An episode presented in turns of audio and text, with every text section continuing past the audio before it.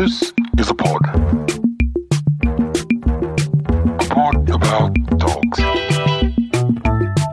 Hey everyone, welcome to the Healthy Dog Pod. It's Sophie and Ian as always. And today we have a guest in. We have Rachel Black. Hey Rachel. Good morning. Morning, so Rachel. Rachel has been one of my clients since her dog Harry, who's a little cavalier, was 11 weeks old, and now he's 10 months. So she's come in to share her story with us. So Rachel, tell us a little bit about Harry. So we have a very interesting journey to share with Harry. Um, over the last eight months, I've certainly learned a lot about dog ownership. Um, we um, decided to add Harry to our family um, at the end of last year. Um, and the choice for us um, to get a Cavalier out of all the dog breeds that are out there um, was based on the fact that um, my family dog was a Cavalier. Um, she passed away two years ago when she was 12, um, and she was just the best dog ever. Um, we had an, an amazing experience, and she added so much, um, so much love to our family. Um, so it was a really simple decision. While you're the crazy dachshund lazy lady, I'm the crazy Cavalier lady. It's true, it's true, guys. Um, and it's been known that I would shout out, "There's a Rosie," which was my old Cavalier's name when we'd every time we'd see a Cavalier walk down the street. Um, so yeah, the choice to get a Cavalier was was quite straightforward for us. We thought about the decision to add a dog to to our family long and hard.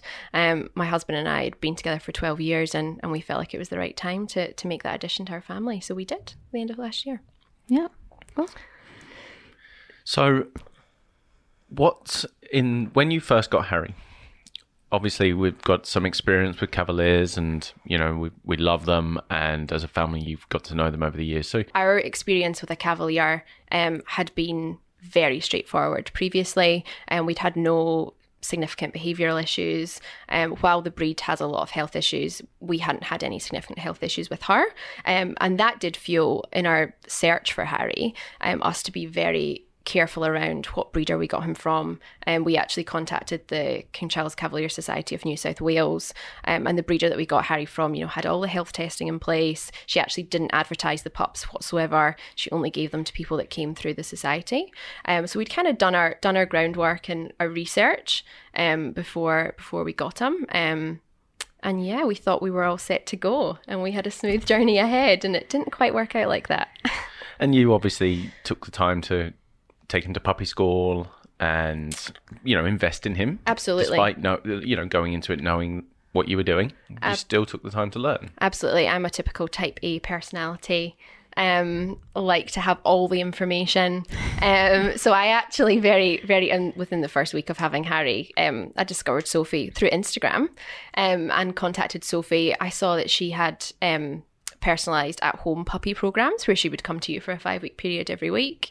Um, and because of our kind of lifestyle, um, and I guess straight away we realized we probably had a lot of questions around having the puppy. We felt like having Sophie come on one on one into our, our home, um, and each week we could really address into our individual needs, and we felt like that was a really good approach. So that's how we started our our kind of training plan with Harry. Was Sophie visit us for the first five weeks? and we discovered that we're neighbors.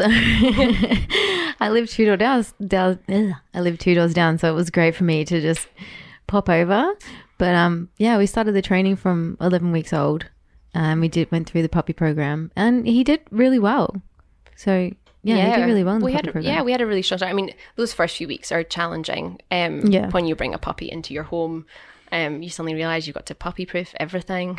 Everything's a chew toy. Sleep goes out the window. Well, we were Yeah. actually really lucky, lucky, yeah. with Harry. So his um, breeder had done loads of groundwork. He came to us crate trained, um, which was amazing. So we didn't have kind of that challenge to overcome. And he was already doing a really good job with um, toilet training. So he was holding his bladder from 10, 11 at night to 6 in the morning. So even in those first few weeks, we weren't actually having to get up with him during the night.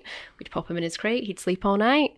Um, we'd come and get him at about six o'clock in the morning. And we had very, very few accidents. You know, when we spoke to you in those first five weeks, um, house training wasn't really an issue. He kind of got that right away.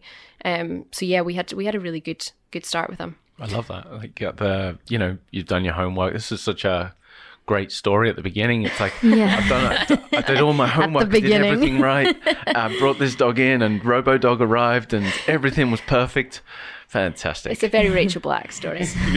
So where where did it start to go wrong, Rachel? well, we um we got kind of through that first month really, Yeah. and we started to have some health issues with Harry, and that's um I guess the start of of the difficult journey with him. Um, he started to what we thought was vomit quite frequently. Um, we later discovered it wasn't actually it wasn't vomiting it was regurgitation and harry had acid reflux just like a baby gets acid reflux Yeah. um, which i hadn't heard of in a dog before um, but the process to actually identify that that's what it was in itself was quite stressful um, harry because we were doing frequent trips to the vets and he was so little he actually started to become vet phobic um, so going to the vets was becoming a really stressful um, kind of trying to do the investigations. Part of that process was the vet wanted to draw blood from him um, to identify if there's anything else going on. Um, and Harry became really needle phobic. So um, he got really upset when they were trying to draw blood to the point that in order to get a blood sample from Harry, he actually had to be sedated and go in for a sedation. Wow. Um, and at that point, he was he would only have been, you know, that would have been early February. So he's still only a few months old at that stage. So he's still a really little pup um, to put him through that. Um, and in that process of trying to identify the acid reflux, it was really scary for us because the vets were actually saying to us that they thought there was a possibility that it was one of many more, much more serious things that was causing the, the regurgitations. It could have been an enlarged valve in his heart that was pressing on his esophagus. He could have had a restriction, some a physical restriction in his esophagus somewhere that was causing the, the acid reflux and all of those things. You know, some of them, um, you know, surgery might have been the thing that could rectify it. Others there might not have been. You know, if he'd had an enlarged valve in his heart, um, there's not a huge amount that could have been done about that. So the outcome of it being acid reflux at the end of that process was really good, but the journey to find that out was really stressful. Yeah. Um, he ended up having to do um, a, what they call a barium meal, where you eat food with dye in it, and they watch how that food travels down his esophagus and into his stomach. Um, he had multiple X-rays. Um, so we got to the end of that process, um, and we kind of had a, a plan in place and medication to give him to to help with the acid reflux. So that was hurdle number one. How long was that process? It was probably four to six weeks from the start of the regurgitations to identifying what it was. That was that was longer because Harry was vet phobic and needle phobic. So if we had so if we had been able to Yeah. um get blood from him quicker and think, and do more investigations more quickly, but the vet was trying not to push him too hard, which meant the journey went on longer. I remember when you were messaging me saying they thought it was this, they thought it was that, and it, it's also stressful for Harry, but it's also stressful for you guys as well because you know it's not just what it is; it actually costs a lot of money if it's this or if it's that. It's going to be you know this much money, which is which is hard. Absolutely. Well, even the investigations when he actually finally ended up in the in the vet hospital and stayed overnight and had all the big tests, I think the vet bill at the end of that was three thousand dollars. So we were very glad we had pet insurance. Yeah, we're very, very, very valuable. Um, we've had a vet in the come in in the past come in and say it's how insurance generally isn't used in so many circumstances, but as a pet insurance is one of the most commonly used types of insurance. So we really do encourage new dog owners and puppy owners to run out there and get insurance and cover your ass. Yeah, but you have to get it from the start because they don't cover pre-existing. So as soon as you get a puppy, it's best to do your research and, and get it from the start. And we were lucky. Organised Rachel had it from day one, so that was good. Good job, RoboDog came, came with a free, free organised insurance. of course he did. Of course he did. So at this point, he is uh, how old? So he he's Uh, we would have been probably about the four, four or five month mark at this stage. So he's he was still really little. yeah. Um, which again added to the stress because while he's ill, you worry more about dehydration and all these kinds of other things because he's so small. Um, and how much nutrition he's getting when he was regurgitating lots. Was he getting enough food for all the growth he needed to do? Um, so yeah, he was still and and still in that critical learning phase, right? So he's in that really critical phase that we all talk about.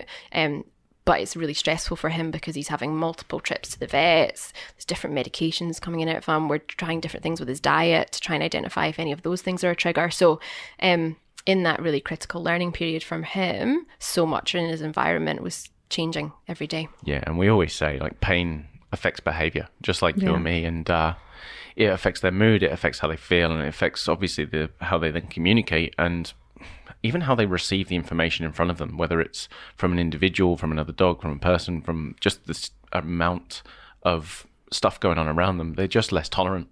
I know if I've got a bad back or something, I'm I'm just a bit of a grumpy bastard that day. and if that's going on for a few months, Yeah, it's it adds up. And Yeah. you can I think well that's what happened, isn't it? We kind of watched Harry uh, go from very comfortable, happy to start showing not only physical ailments but signs of stress. Yeah, absolutely. And I think as well as a reflection for us at the time, we so we started very focused from a behavioral perspective. And then we had to focus our time, energy, money on a medical perspective. Um, so, you know, all of our time was invested there. So we also probably took our, our foot off from a behavioral perspective. Um, and then there was also challenges because obviously we're using positive reinforcement techniques with them, but we were really restricted with what food and treats we could give them through that period.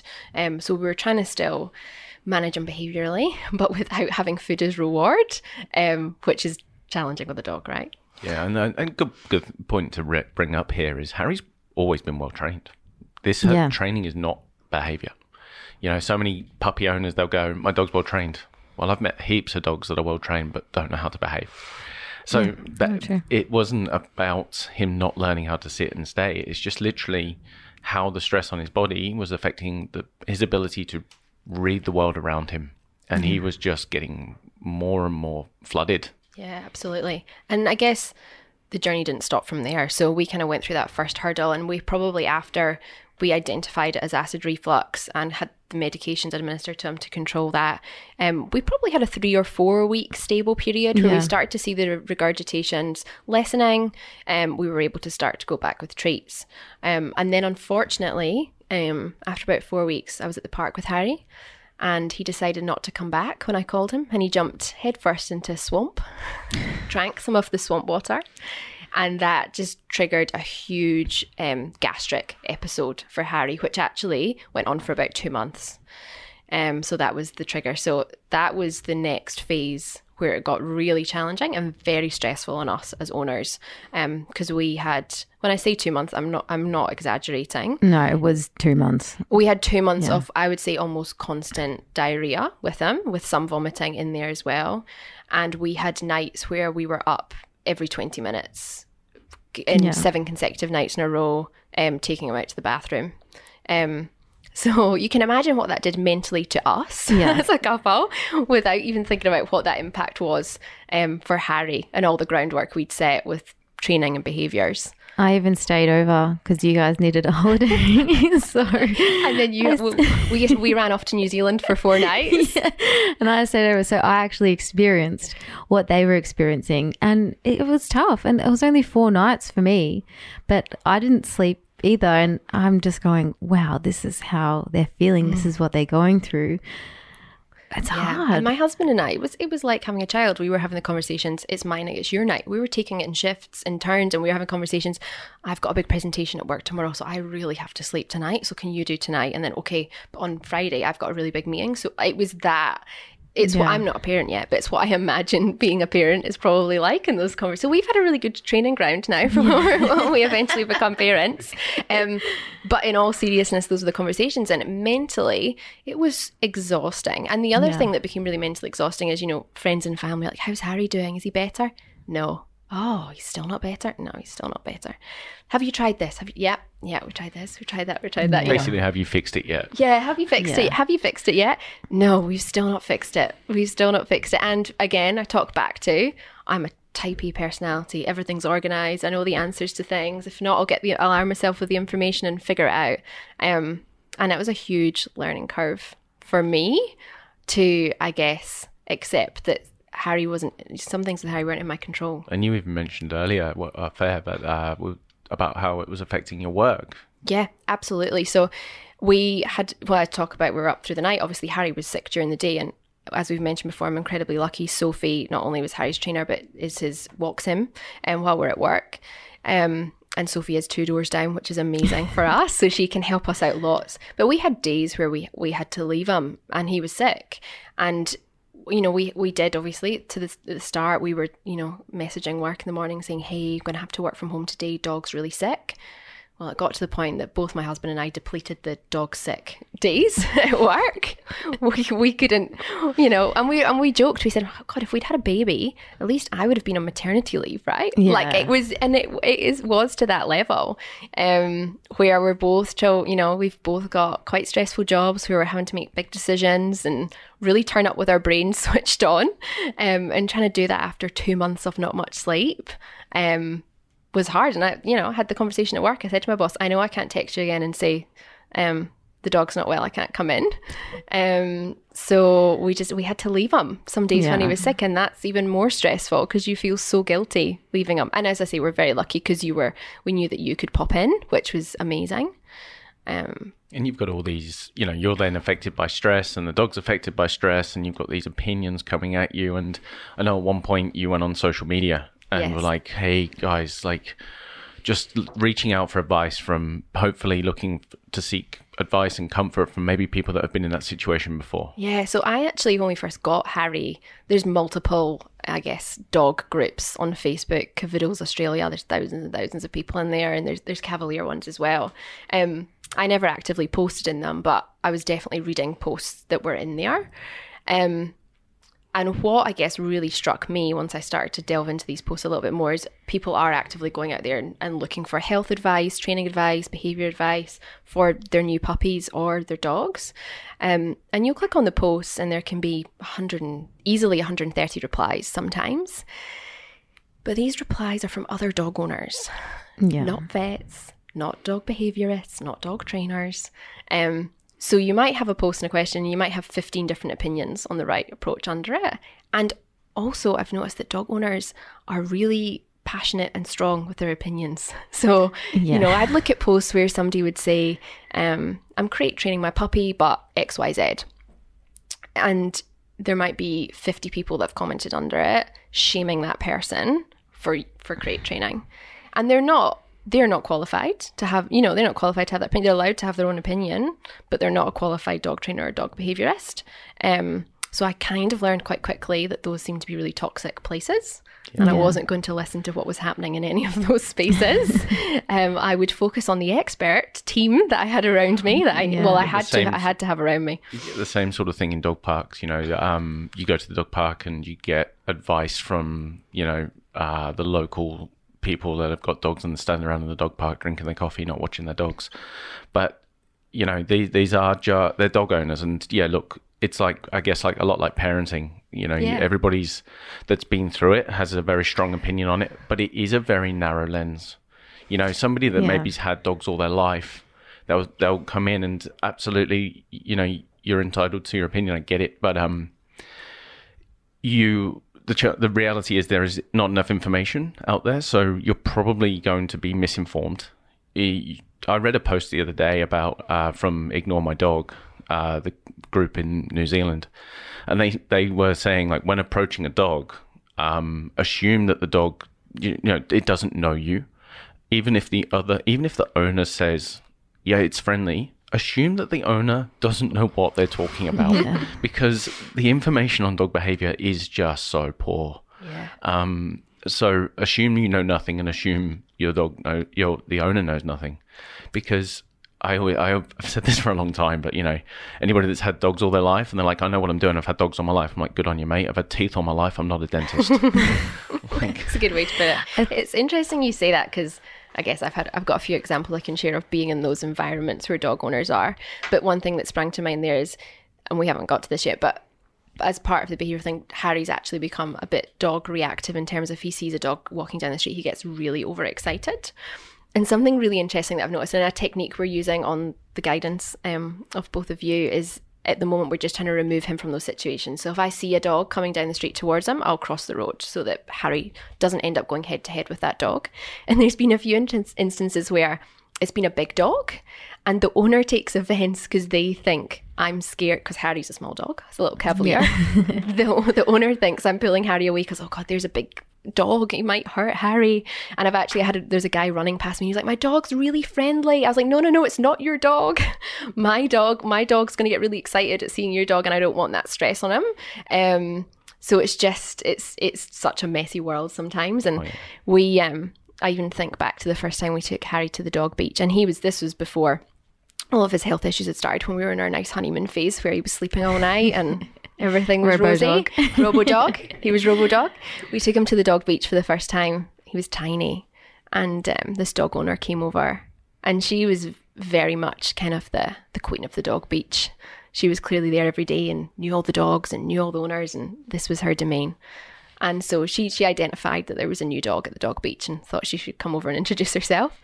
Um, so she came over to us and, and started talking to us and, and within about 30 seconds, out of nowhere, I felt the need to express her opinion around crate training.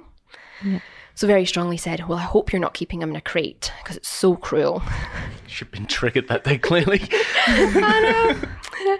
God, it was during the Christmas break. Everyone was nice and chill. But um and my husband and I just were in a bit of shock and just stared at each other and we didn't actually respond to her. And afterwards I was like, God, I should have responded. Um but it was it wasn't worth it. But that's just one example. Another another time I took Harry for a walk and he was in a in a reactive situa- reactive mind frame. I had him on lead and there was other dogs around him that were off lead and that was stressing Harry so he was crying and a dog, dog owner came up to me can you not just let him off well it's not really the solution here if I'm That's just- exactly the frame of mind we do not want to let off lead. He's Yeah, going no. bananas. You know what? Let's reward that. You're going to create an absolute bloody idiot. but the, the people are trying to uh, shame you almost right Yeah. like you're in the you're i'm in situations and i'm trying to make the best decisions for harry with the knowledge that i have and the knowledge about him and the, the information you guys have armed me with um but yet other people who think they're experts about my dog that they don't know his 10 month story um, come and express their opinion. And that can be really conf- i've walked out of dog parks out of dog beaches really upset um, Yeah. because it's stressful for me anyway right? I don't want to have a dog that's crying when he sees another dog. Um, nobody wants that. You don't need people telling you you're doing a bad job as well because you're not. You're doing the best thing that you can do, and I think, I think it's really hard because everyone can have a dog, and everyone thinks they know about dog behavior and dog training, but there's so much more that people don't know, and there's so much, as we said, you know, misleading information out there, and Dr. Google doesn't always have all the best answers either. definitely doesn't No, and you know, for, you know, just to elaborate on one of the points Rachel said a minute ago about how just walk the dog away. What we're actually trying to do in that moment is teach Harry an alternative behavior, a socially appropriate behavior. He's losing his shit. He's losing his mind. He's overstimulated. At that moment, what we're actually doing is going, "Hey, you'll you'll feel better if you just turn the other cheek and walk away." yeah, taking the dog in to into a dog into that scenario, and we talked about it in the previous episode with socializing. Harry's overstimulated. He's if he goes up to the dog, he's going to get real negative feedback because he is not going to be greeted well by that individual. Why would that individual want Harry in his face? The other thing is Harry's because he's overstimulated. Any feedback he gets, he can't read yeah, he can't hear it. So we're teaching socially appropriate behaviors. So this is where that misconception of socializing your puppy is just like, hey mate, just run around, be a goose, play. That goes back into that whole exercise thing where you're trying to tire your dog out so much mm. that they crash and hopefully they sleep deep enough that they're well behaved. I that's a whole nother whole nother episode, but that's that's that's what you're up against when you're actually just teaching socially appropriate behaviors. Your dog's not broken, and you're not broken because you're not throwing it in the deep end. You're actually just being quite normal. Yeah, I think we've both had this situation too. I've had it a few times where I'll be walking and he'll be losing it to try and get to the other dog and crying and whining. And the other owner with the dog will be like, oh, just let them meet. They need to just meet. I'm like, no, they don't need to just meet. And then it, it just, you try and walk away. And then Harry's crying and he's in a worse frame of mind. Yeah, the dogs can see each other from a long way away. Yeah. Yeah. and the other, the other, I guess, challenge, and, and absolutely, I've had that circumstance so many times that the other owner thinks the fix is to put their let their dog come to Say Harry, hi. Yeah. Which is hard. Um, but the other challenge is while we're trying to do that technique where we avoid those social interactions until Harry's in a mind frame that he can handle and respond appropriately, is other dogs being off lead. So while we can control Harry on lead, um, if another dog's off lead, then obviously that's much harder for us to control, and that dog can come straight up to Harry. And I'm pleased to report we had that situation this morning, and Harry responded very appropriately and was a very social dog. Um, but you know, f- probably four or six weeks ago, um, if we had had a dog off lead run up to Harry, that wouldn't have been the outcome. You did have one. Remember, you called me. Oh, he actually kind of attacked Harry, and I was crying. Yeah. Yeah, I actually I was taking Harry to the vet to have a procedure done, so I was trying to have a really calm walk with him just to tire him out a little bit before we went to the vet. Because it's a whole process now taking Harry to the vet. It's Yeah. not just pop to the vet with Harry. No.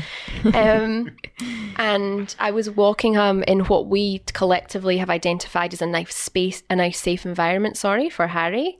Um, it's in a few streets where we live. They're relatively quiet streets. They're not through roads, um, and they're long and straight. So I've got a good sight line in terms of seeing a dog approaching and can avoid the situation if I need to. Um, and in this circumstance, we were turning a corner, and um, a dog owner had their dog off lead. Um, in hindsight, I saw I saw up in saw them up in the distance, and he did move his dog away as he saw me coming. So I probably should have done a quick turnaround and gone the other direction, thinking he doesn't want his dog near Harry. But as I walked up, I didn't know they were then round that corner. Um, and yeah, the dog jumped on Harry and attacked him. Um, and the owner was really rude to me. So I was, you know, I've already got a dog with some behavioural issues. Um, so to have another dog jump on him and attack him is not ideal. Um, and I physically actually, it was so severe I couldn't get between the dogs. Um, the other owner pulled his dog off Harry. I was really upset, and I said to him, "You can't have a dog that behaves like that off lead," because he didn't have him on lead. Which is correct. Uh, when I say I said that, I might have been screaming it across the road. The little feisty Scot in you comes out. I was screaming. I was screaming. The little feisty Scot came out. The protective mama bear came out, um, and I was screaming at him. And he was really rude. Didn't apologise. Didn't check to see if Harry's okay. Turned his back on me and crossed the road, and you know told me to calm down. Nobody's hurt. Um, and I was saying, you don't even know that. You've not even checked to see if my dog's hurt. You don't know if my dog's hurt or not. And even if he's not physically hurt, there's psychological damage that might have come from this for Harry, given the mind frame he's in. Um, and I was really, I was really upset. I phoned my husband hysterically crying. I think he thought something really bad had happened. I called you crying.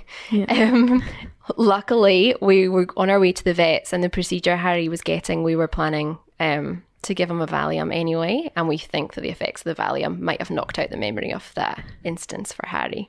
Um, so that happened to be a good, a good circumstance there. But you know, it just shows. And I had to had another circumstance um, where another dog owner had their dog off lead and they probably got a bit of a lesson. And I didn't mean for them to get a lesson, but same deal. Um, they were coming down the street towards me. Their dog was off lead. I wanted to remove Harry from the situation, so I actually um, crossed, went to cross the road in between two parked cars. I had my back, and I didn't realise that the other dog had followed me and was about to run onto the road after us. Now, I would never intentionally, obviously, do that, but the other owner got a real fright and was screaming. And obviously, as soon as I realised, I stopped so that the dog wouldn't follow Harry and I onto the road. But it compromises everybody.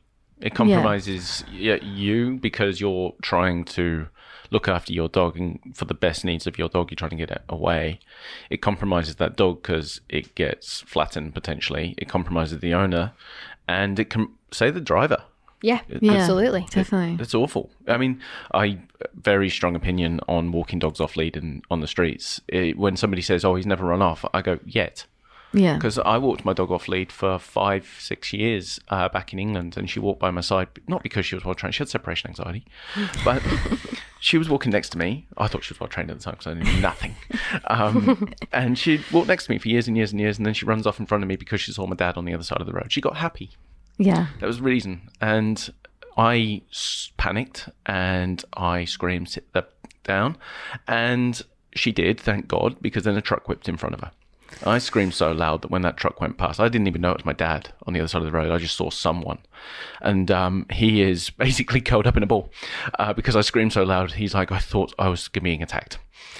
Um, I just panicked. But you never know what the trigger is going to be, right? Like Exactly. the, the, there could be a noise that that dog has never heard in their life before, and so it causes a behavior that they wouldn't normally yeah. they wouldn't normally do. I've also um, come out of a driveway before and nearly hit a dog that was off lead way in front of their owner.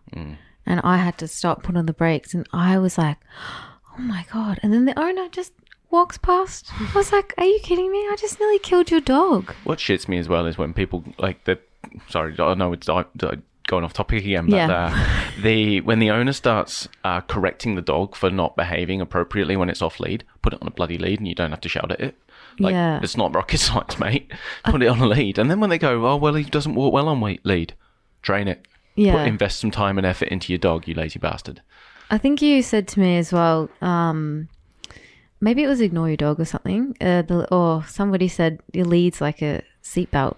Yeah, Like yeah. It, le- le- leashes save lives. Yeah, That leashes save lives, that's it. Rose Bay Vet. They put it up as Yeah. their uh, pro, uh, one of the pictures on Facebook, and it's absolutely correct. Yeah, they do. They honestly So do. that car veers off the road. So that ca- and there's passengers in it. yeah. Uh, anyway, yeah, we, we, that's a whole side topic. That's a whole nother podcast. well, let's go back to Harry. Okay, where did we get to with Harry? So he had the four to six weeks of gastro. Yes. So we actually um, kind of got to a little bit of a crisis point, I would say. Um, we just didn't really know where to go when we were the vets that we were um, working with at the time.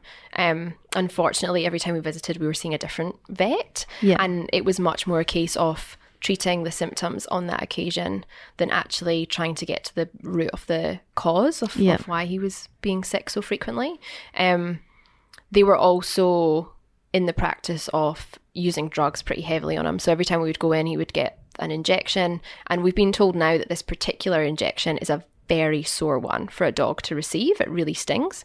Um, Harry would cry his heart out every time. He, and I mean, like, the needle's out, and three minutes later, he's still walking around the room crying. And this vet had said to us, Oh, he's a big sook. He's, you know, so scared. Um, and we've learned since then from other vets that it's actually just a really, really, really sore needle for a dog to have. And he's had that needle six or seven times, which then hasn't helped, obviously, with his Gonna make him quite needle phobic very quickly. association with the vet. Um, Yeah. So yeah, we were just in this in this cycle of not moving forward and Yeah. um, not getting any better. And I guess, and like we've said already, um, the behaviour stuff was starting to creep in at that point too because he was so sick. We were focusing on the on the medical things, and we probably were also by that point not in a great mind frame to. We were surviving as dog Yeah. owners, thinking, "What the hell did we do?" I think then um, you guys sort of reached out to me again. I walk Harry nearly every day. Um, and then I went, "Ah, not really sure where to go from here. I need some help. So I contacted Ian and I said, Ian, can we all sit down and, and have a chat with them because I'm not sure where to go from here. Yeah, like um, as somebody that works with Sophie all the time, you know, I knew about Harry. Um, I'd never met you uh, before this point, and but I was aware of Harry because Harry is uh, a case that there it was just throwing spanners in the works and curveballs, and nobody nobody could see what was coming. No. And I could, from what I could hear from Sophie's perspective, was how much the dog was struggling, how it's just one thing after another, how much the owners were struggling, and, and what was starting to happen. What I could see was Sophie literally just going, "Oh man, this is so much to take on," and I was uh, trying to offer advice from from afar without knowing the scenario. But it got to a point where I think, so well, Sophie went. Can we, like you say, can we get together and can you meet the dog, meet parents, um, and you know, uh, it's it's uh, I've mentored you for a couple of years now, so I was happy to, um, and I sat down and the first thing I could see was everybody was exhausted. I think we all had a The eye really bags good were cry. real. The eye bags were real. And I actually have to be totally transparent. The day before we met, I actually messaged Sophie and said, I don't think we're in a headspace to do this meeting. Like we're we're broke. Like I remember I was at work the day before. Ewan had had to cancel plans. He had to stay home with Harry because Harry had been really sick that day, and we are like, "Oh, we're gonna have to take him to the hospital." Like he was, you know, he was sick. We were d- drained, and I actually said to you, "I don't think we can meet with you and Ian. I don't think we're in the headspace." And you said, "You actually," and I'm really glad you did. You pushed back and said, "Rach, I think I know you're not." Don't bring Harry. This is about we want to help you. We really want to help you. We can see how much you're struggling, and I promise you, you know, let's just have a coffee. We can we can just have a coffee and we'll just have a chat. Um, and I'm glad you did push us to do that. it's always so um, necessary. I think if you're if you're struggling, um, you've got such a narrow scope on it. You start to focus in on that problem. You really hone in on the issue, uh, and the immediate issue, and you become quite reflexive. Um, whereas I, it sounds terrible, but like I- it's not my dog. it, I have got years of experience of just actually being able to zoom out, take a wider lens, and see the bigger picture. And um, the first thing I did, I think, guys, was actually say, give yourselves a break. Yeah. Actually, give yourselves a break and go and, uh, yeah, like there are times when you actually just need to go for a walk without Harry and enjoy your relationship. Um, it was just actually just a bit of self love and a bit of self care. And this is nobody's winning if we just carry on trying to grind through this. And I cried, and Sophie cried. Yeah. Yeah, we were in public. And Ian's just like, oh no. but really, that was uh, six months of heightened emotion, really Yeah. coming to a head and us slogging and slogging and slogging and just not getting anywhere with them. And I feel like even though Harry's not mine, like I care about him so much. And I think you said to me, I'm his third parent. I do. You are his third parent. Because honestly, uh, while you walk him every day, I probably text you four times a day, also giving you updates on how he's doing. Oh, he did this. We met a dog and he and he did this or he didn't do this and he's not had diarrhea today and he ate all his breakfast and like. yeah, and I love that. There's Like, very there's very little that you don't know about Harry's. I really, really care about him. But we're very lucky that we found someone that cares about. You know, it's not. This isn't just a job make for me you. cry. Well, that's it. And, you know, everybody uh, is coming from a point of view of, oh, we, we just need to get this right. But you can't look after anything if you're not looking after yourself. And um, even when I looked at it, I went, Jesus Christ, this is a hell of a lot to take on. Um, and one of the things, one of the things I, reasons why I told you to zoom out and take, give yourself a break was there weren't actually any immediate solutions. There, there wasn't a case of we can magically fix it, fix this. Um, what I was doing, as much as I was trying to help you as well, I was buying myself time. I was going right. I need some. I need to reflect here, and I referred you to a, vet um, to actually get a different medical perspective, um, Dr. Matt, and he. The reason being is because you know, there are definitely behavior issues, but there's only so much you could do. At the time, you know, we were still struggling to give him food rewards. Um, there's only so much training could do. And the what I could see from a medical perspective was the symptom was being treated, but we didn't know why. And so I treat behavior the same way. There's no point in treating the symptom. There's no, there's happening because there's a cause. And at this, at this point, when I met you, I had no idea what was going on physically with him. Nobody did. So go and get another medical opinion. And um, this is where now we've got the team of yourself, Sophie, Matt, and myself. And collectively, we don't actually make a decision for Harry, really, a big one, without consulting all four of us. Yeah. And I actually posted the other day about the Healthy Dog Pod and I tagged you guys and said, you know, this Harry's Team's podcast is live. it takes an army, it takes a village. Like it, it, does. really, with him, it has taken. And, and you're right, we have, since that time working with Matt, um, we've made some significant decisions about how we're going to move forward with Harry, with his health and his behaviour. And it has been a collective decision across everyone. Is this the right plan for Harry? And even actually, out with our bubble, I know that Matt's then reached out to other vet behaviourists. Um, so it's gone wider than that. So there might actually be six expert opinions gone into a medical decision for Harry. And I think what's been great for us about working with Matt I guess lots of things have been great about working with Matt, but um, one of them is I we now you know we've always had real investment from a, a training and a behavioural perspective with having you guys on our team, but from a medical perspective, we now have one vet that is really invested in Harry, that knows the whole story, that is looking at the bigger picture. Um, and in moments of need is is there for us. There was an, an instance um, where Harry had di- a bout of diarrhea, um, maybe six or eight weeks ago, and it was on a Friday afternoon. And at the time, we were doing, um, we were transitioning Harry onto a new diet with the guidance of Matt.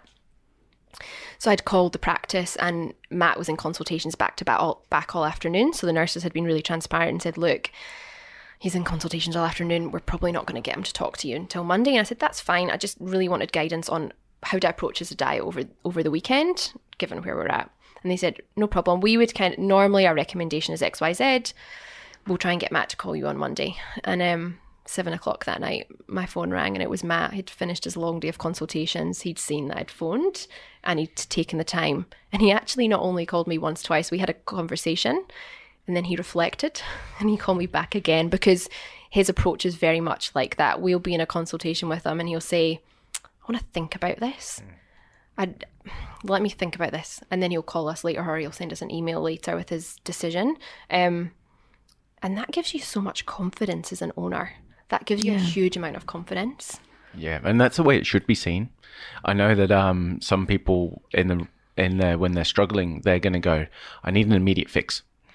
Um, what we're doing is not we're aware that there isn't one, and so we're buy, Yeah. buying ourselves time to actually think and go, "Look, if you take a minute," and this is what we did with like with you in terms of go and rest and look after yourself, and we later on, a few weeks later, we did a training session, didn't we? And we actually taught you how to do exactly the same with Harry. Harry was going out and getting overstimulated. So rather than keep on flooding him, well, we stripped it back and went, well, this is the world that he can cope with. Let's make him very comfortable, get him to learn how to behave appropriately within this world, and then we grow it gradually. There's no handbook. And um, I think, uh, again, you said it before we were talking today uh, about don't make comparisons. Yeah, absolutely. So two, I guess, two big talking points out of that is yeah, one one thing that I was doing a lot in this process of having a puppy is obviously you you know we had friends that got puppies around the same time. Um, I met people through Harry who had just got puppies, and you compare. You naturally compare.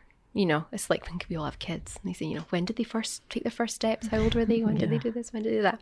Um, and I had to learn to stop doing that because I was driving myself insane. Because I was thinking, look at that puppy. It's only gone to the vet for its vaccinations and its checkups. So it's maybe been to the vet two or three times. We've been to the vet with Harry twice a week for the last six weeks. um, and yeah, and, and I was just driving myself absolutely insane thinking you can't think like that. And you know, something that I've spoken to you and I've spoken to Matt about, and Matt often says to me is that while we've had a really challenging start with Harry, it doesn't mean it's always going to be like this. You know, we're hopefully going to have Harry in our lives for 12 years, let's say. And yeah, we might have had a really difficult first 12 months.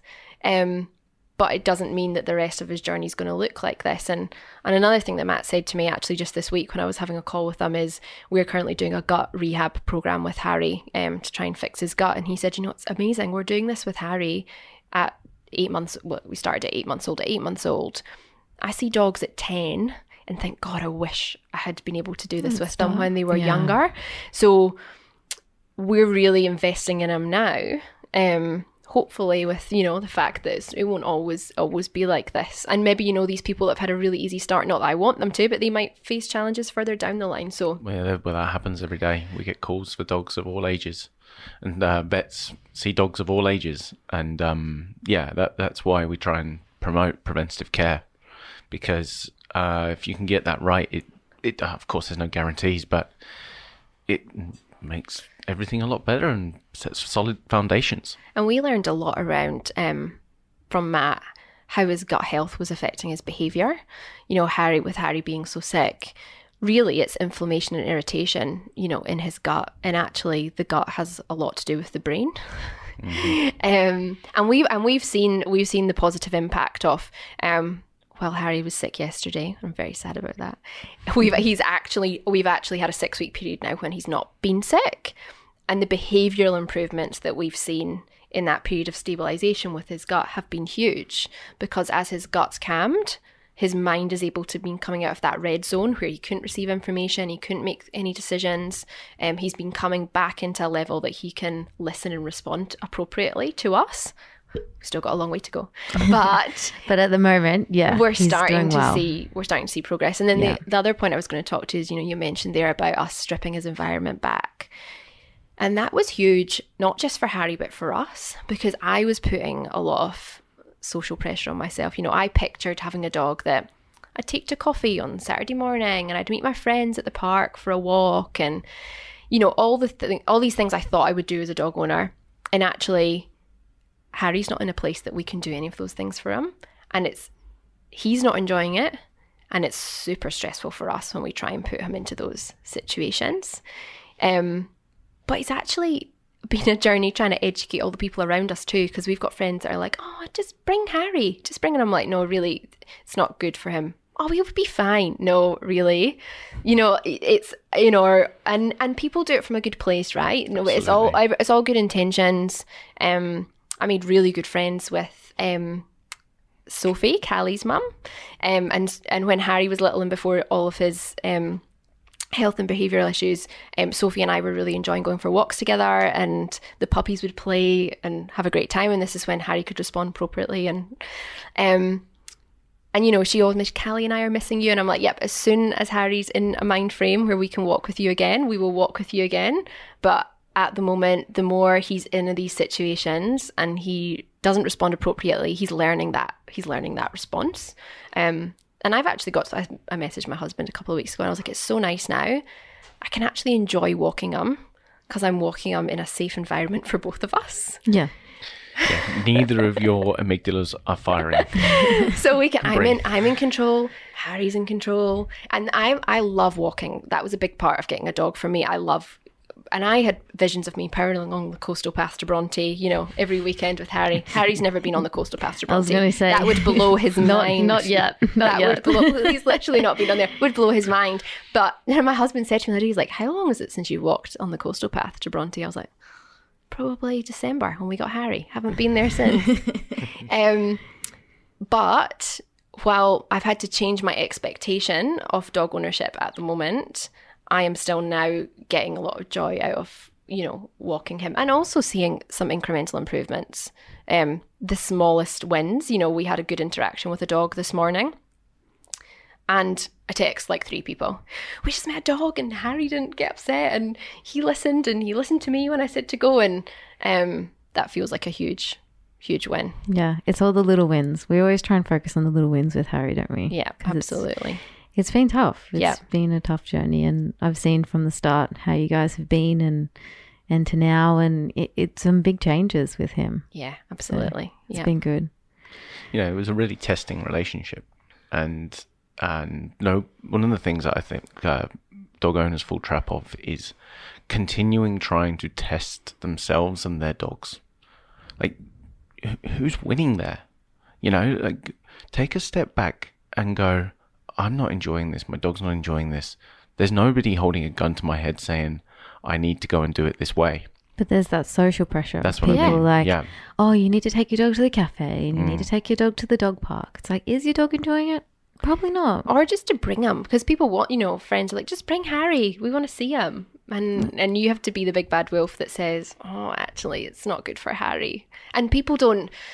If you're if you're talking to someone that's not been an owner of a dog with behavioural issues, they don't really understand. well, didn't see that coming, rather than just ploughing on regardless of, of your own agenda, listen to the dog um, and pay attention because behavior doesn't move linearly. Yeah. Yeah, and I know there'll be challenges for you know we're it's Harry is still very much a work in progress. We've got lots of work still to do with him. Um, you know we're on a good trajectory now. We've got a really good team around us um, that's supporting us.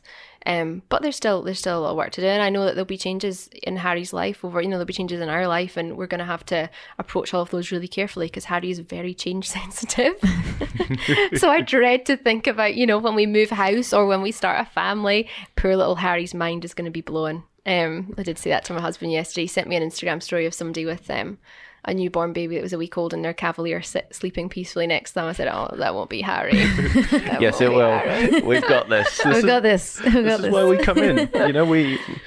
One of the things that I think you've definitely learned, I mean, as much as life does throw you curveballs, is um, that preventative care. It sets you up for a win, and if you can anticipate the change, even better. Um, and things like that, you know, babies they do take nine months, um, so we do have nine months to to, prepare, be, to yeah. be ready. So um, you know, all of these things we can definitely get on top of. It's just uh, a case of we we know our dog is cha- sensitive to change, and um, we need to make sure that we don't flood him. Yeah, Yeah. absolutely. Yeah. Right, guys. Thank you so much, Rachel, for coming in. Thank today. you. Thank you so for having me. Thank you for letting me share Harry's story. It's a great story, um, and you know we we we love working with you and working with him. I know that it's uh, and Matt will test uh, preach to this as well. You know, it's a test. It's challenged us. Me and Matt. Um, And me too. yeah. Yeah. Well, we, we've said it uh, um, multiple times now. We're all going to learn from this. We don't have all the answers between us, and um, that's why there's we've got so many opinions on board, and we are all learning as we're going. You know, the, and this is where the dog owners, you did not stand a chance, mate.